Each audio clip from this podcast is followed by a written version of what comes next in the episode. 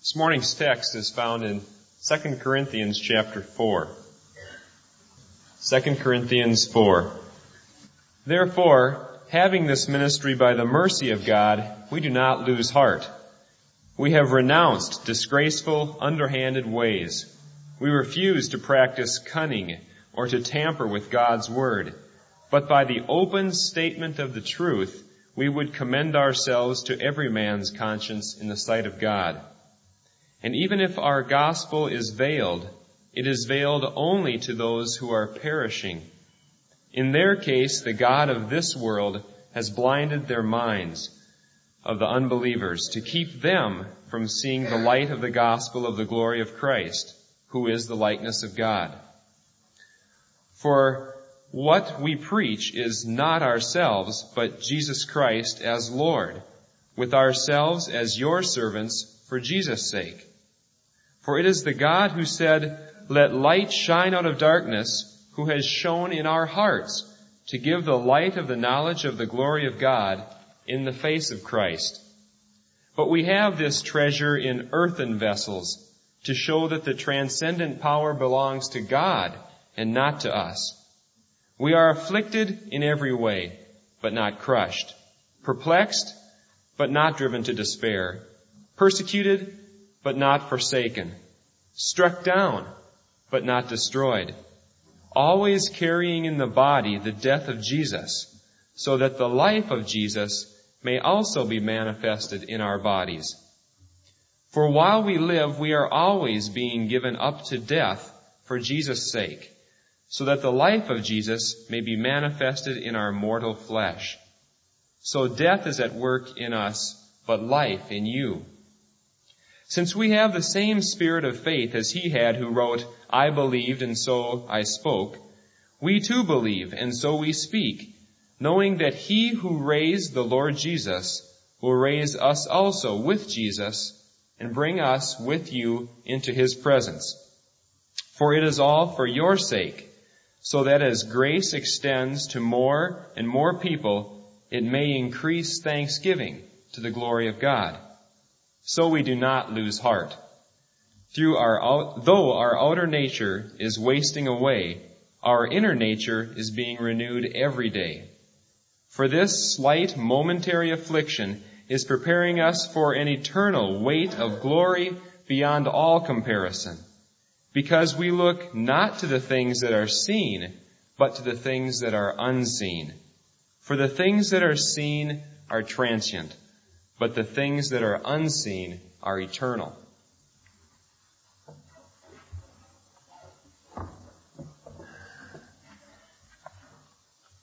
I'd like to try to persuade you this morning of two things. I hope most of you already agree with them, but uh, if you don't, I'll do my best to change your mind and heart through the ministry of the Word. The two things are, first, I would like to try to persuade everybody that every Christian has been given a gift by God and is responsible to use it for others and their good and for the glory of God. And then the second thing I would like to try to persuade you of is that there are really strong, compelling reasons that you should want with all your heart to find this gift and use it. And then when we're done with that, that's going to take about 20 minutes, we're going to pass out some folders for a survey of ministry for everyone and give you an opportunity to think and pray very specifically about opportunities here at Bethlehem this year. First then, I want to try to persuade you from scripture that every one of you who knows Christ has received a gift from God and that you are responsible to use it for the good of the church and for the glory of God. The first text where this is made crystal clear is 1 Peter chapter 4 verse 10 and verse 11. 1 Peter 4:10. It says, "As each has received a gift, employ it for one another as good stewards of God's varied grace." Whoever renders service as one who renders it in the strength which God supplies in order that in everything God might be glorified through Jesus Christ. In those two little verses, there's a theology of ministry in miniature. All of the four elements of that first thing that I want to persuade you of are there. First, each Christian has been given a gift. It says very plainly. Second, you are responsible to employ it. Employ it, it says. For whom? Third, for the benefit of others, for each other. And finally, let him who serves in the use of his gift do it so that God may be glorified.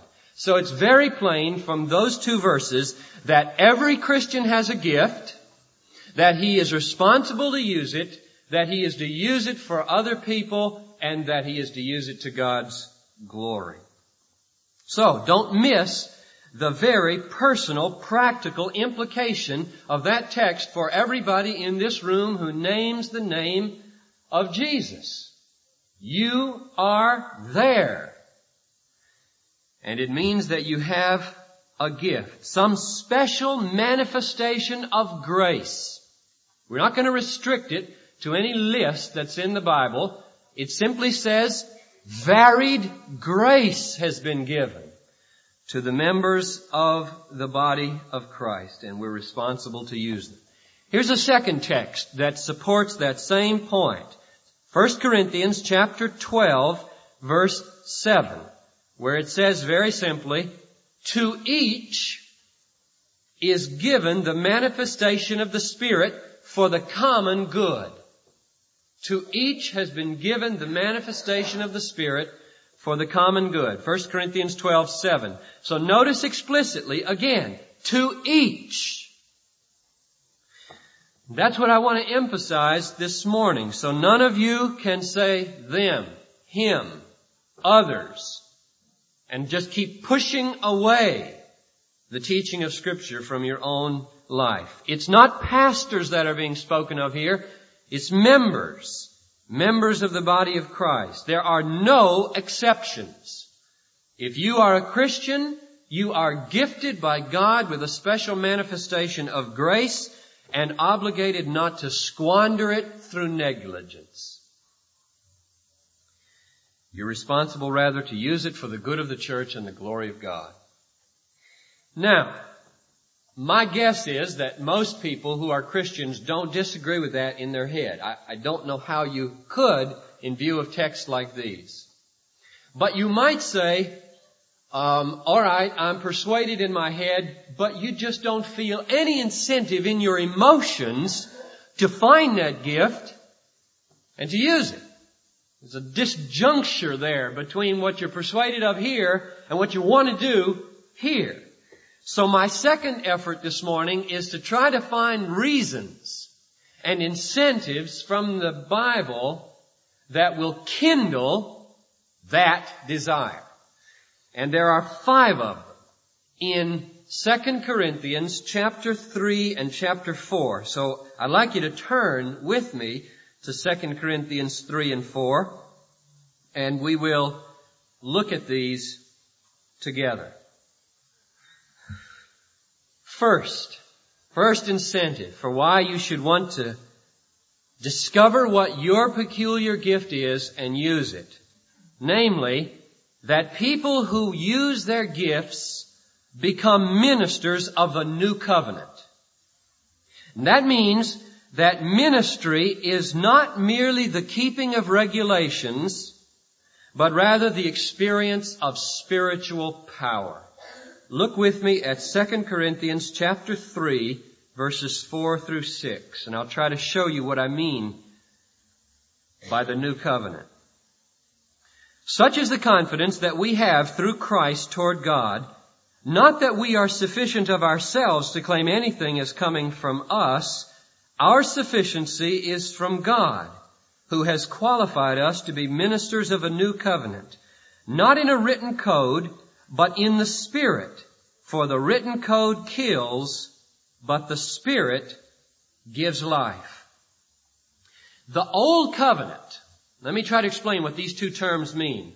The Old Covenant was the agreement that God made with His people at Mount Sinai that if they would trust Him and obey Him, and when they sinned, avail themselves of the provision of forgiveness in the sacrificial system, He would be their God, give them life and prosperity. That was the covenant, the agreement. The new covenant is the agreement that God has made with His new people that if they will trust Jesus and obey Jesus, and when they sin, rely on the redemption that Jesus has purchased, He will give them eternal life. In other words, the, the terms of the Old Covenant and the New Covenant are not essentially different. Trust and obey. There's no other way to be happy in Moses or Jesus. The terms of the covenant are basically the same. What's different is that under the old covenant, the spiritual power to overcome the innate hardness of heart that characterized the people of God then and today was not by and large given, according to Deuteronomy 29 verse 4. Whereas in the new covenant, after Jesus has made full atonement for sin on the cross, in a new and full way, the Holy Spirit is poured out on the church for obedience.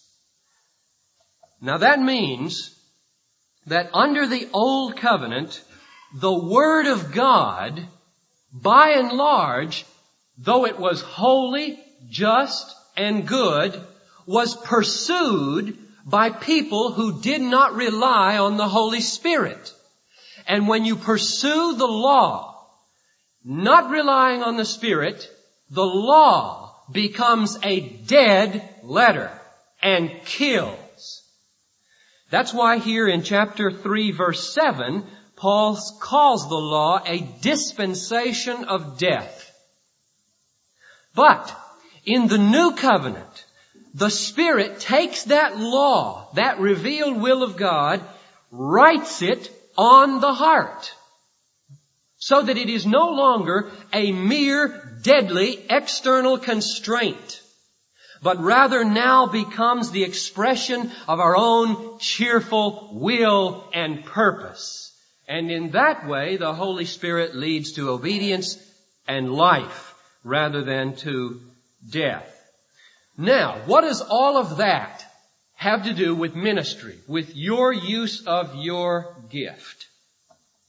It means that we here at Bethlehem are not involved in taking biblical sentences and piling them on other people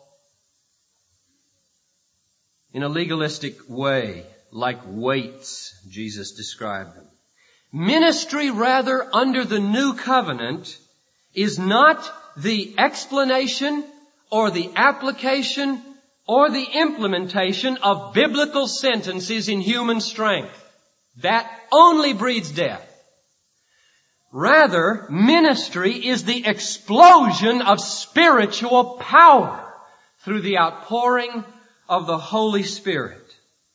The first great incentive then for you to be engaged in the use of your gift is that thereby you are caught up into the great redemptive work of the Spirit in this age. You have your gift from the Spirit. You use it in the power of the Spirit. And the fruit that you produce is the product of the Holy Spirit. You are not left to yourself and your own sufficiency, Paul says in these verses. So the first thrilling incentive to find and to use your gift is that in doing it you are borne along by the Almighty Holy Spirit. And there is no greater thrill in all the world than to know that you're at the center of God's will, His wind is at your back, His angel is running before you, you know that you are made for this. You exult in the grace of God that now He has condescended to gift you and employ you, as it were, in His new covenant ministry. That's ample incentive in itself for anybody if you're looking for a way to invest your life significantly. Second incentive from these passages for stirring up your gift and using it. Namely, that's what Jesus meant by servanthood, and servanthood is the path of greatness. Look at verse 5 of chapter 4 here in 2 Corinthians. Paul says, For what we preach is not ourselves, but Jesus Christ as Lord with ourselves as your servants for Jesus' sake. When Paul uses his gift in ministry to the church, he says that he becomes a servant of them for Jesus' sake. They get the service. Jesus gets the glory. What does Paul get? Paul gets the fulfilling, joyful confidence that he is becoming a great man of faith. Because Jesus said, whoever would be great among you must be your servant. True greatness in the kingdom of God is servanthood. Using your gift is the appointed way of God for service in the church or through the church to people outside. And therefore, if you have any aspirations for true greatness, then you have an incentive to use your gift for the good of the church and the glory of Jesus Christ. Third incentive. Your ordinariness is no hindrance to the use of your gift. So many people say, I'm just so ordinary, so average, so undistinguished. I can't do anything really significant, so there's no point in trying. Now, look at 2 Corinthians 4 verse 7. Here's a verse to blow that argument out of the water. Paul says, we have this treasure. Now I think by treasure, he's referring back up to verse 1 where he says we have this ministry. Basically, I think he means my gift of apostleship to disseminate the gospel. So you could substitute right there your gift. We have this gift or this treasure in earthen vessels. That's you and me. Clay pots. Calling all clay pots. We have this treasure in clay pots to show that the transcendent power belongs to God and not to us. Notice how utterly different God's concept of ministry is from the world's. The world is very interested in shiny containers but not in the glory of the God who manifests himself in human weakness. If there's one thing I hope we're learning here at Bethlehem, I sense it as a recurrent theme coming through again and again, is that God's will to be glorified in all things determines how we do all things. And here it says that God's purpose is to make sure that in the ministry of the church it is evident that the power belongs to Him, not to us. How does He do it? He puts His treasure in clay pots.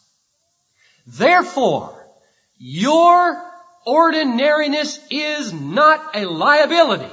It is an asset. If you desire that God get the glory and not you. No one is too common, too weak, too shy, too inarticulate, too disabled to do what God wants you to do with the gift He has given you for the church and for His glory. Now don't tell, he's not here, is he? Don't tell Jim Lindholm what I'm going to say right now because I told him I was going to surprise him in the second service. Take Jim Lindholm for an example. Jim Lindholm is the most disabled, limited person physically in this church. He's going to sit right over there in his wheelchair, second service. And Who do you suppose had 27 red and white carnations at home for Carol Levy when she was finished with her surgery with a note, we miss you. Hurry back. Jim Lindholm. Now listen, people. The point is, nobody has an excuse if Jim Lindholm can minister like that. I praise God. That's not the only gift Jim has, by the way. I could list about five that he is using among us in all his limitation. And it ought to shame many of those of us who have so much more going for us than he seems to have, but may have so much more than we think. Your ordinariness, your disability, your shyness, your inarticulateness is not a liability if you want God to get glory. It is an asset. Fourth incentive. If you use your gift, you change other people into thankful people to God's glory. Look at verse 15 of chapter 4. Paul says here that the use of his gift of apostleship is all for your sake, so that as grace extends to more and more people, it may increase thanksgiving to the glory of God. Now you remember it said in 1 Peter 4:10 that when God gives us a gift, that is simply a, a, giving of manifold or varied grace. Paul goes a step farther and says when we use our gifts, we're spreading grace. And he says that the result of spreading grace is thanksgiving, busting out of people's hearts to give God glory. In other words, when a Christian engages in doing some good for other people with that special gift of grace that God has given him, the reward he gets is not so much that people thank him, but that they thank God. And if we're Christians, nothing should thrill us more than that God is using us to get people to give Him thanks. What else would you rather invest your life in? Finally, one more incentive. Number five. Whatever inconvenience or suffering or affliction you may have to endure to press on in the use of your gift is worth it. Look at verse 17 of 2 Corinthians 4. Here's what Paul says about the afflictions he endures as he attempts to fulfill his gift of apostleship. This slight momentary affliction is preparing for us an eternal weight of glory beyond all comparison. Now notice, Paul's point is not, hang on, it'll be better in the by and by. He goes deeper than that. He says, the affliction you may have to endure now in the use of your gift makes our experience of the by and by better. Our affliction sustained in faith is, it says, preparing. It's effecting a weight of glory that you can't imagine in the age to come. And that is an unbelievably strong incentive for Paul to press on in ministry. Notice he says in verse 16, just previous, so we do not lose heart. And then he gives verse 17 as the reason why he doesn't lose heart. So we press on in spite of everything in the use of our gift because we know that whatever afflictions we may endure, they are really not hindrances in the end to our joy. They are magnifying our experience of God's glory in the age to come. Let me sum up now. Try to pull it all together. First, we saw from 1 Peter 4, 10 and 11 and 1 Corinthians 12 verse 7 that every Christian has been given some special manifestation of grace, a gift, and is responsible to use it for the good of the church and for the glory of God. And then we went to 2 Corinthians chapters 3 and 4 and saw five incentives for why we should not only know that in our heads, but want to find our gift and use it with all our hearts. First, by using our gift, we become ministers of the new covenant. That is, we're not just engaged in taking dead sentences, trying to obey them in our own strength, or laying them on other people to make them feel guilty. We are involved in a spiritual explosion of power. We are resting in God for the performance of our ministry. And that changes everything and is very fulfilling. Second, when we use our gift, we are doing what Jesus called service. And Jesus said that Service is the path of greatness, and therefore, if you have any incentive whatsoever to true and godly greatness, you've got an incentive to find and use your gift. Third, no matter how ordinary or disabled you may feel and be, that is no liability in the kingdom. It is an asset if your desire is for God to get the glory rather than yourself. Fourth, using your gift will change other people, will change sinners into grateful believers, will change grumpy and grouchy saints into grateful ones.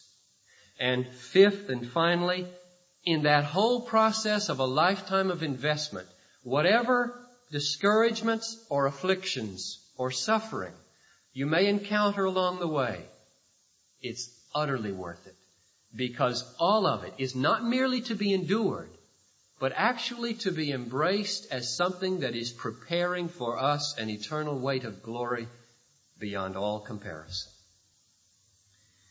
Now what I'd like us to do at this point is to make a transition from thinking about our gift to thinking about concrete opportunities here at Bethlehem.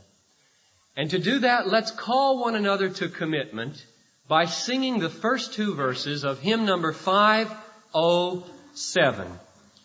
From our hearts, preparing ourselves to consider the opportunities of ministry here. O Lord our God, giver of every good and perfect gift, full of grace and compassion to condescend to invest your glorious treasure in us earthen vessels, we praise you.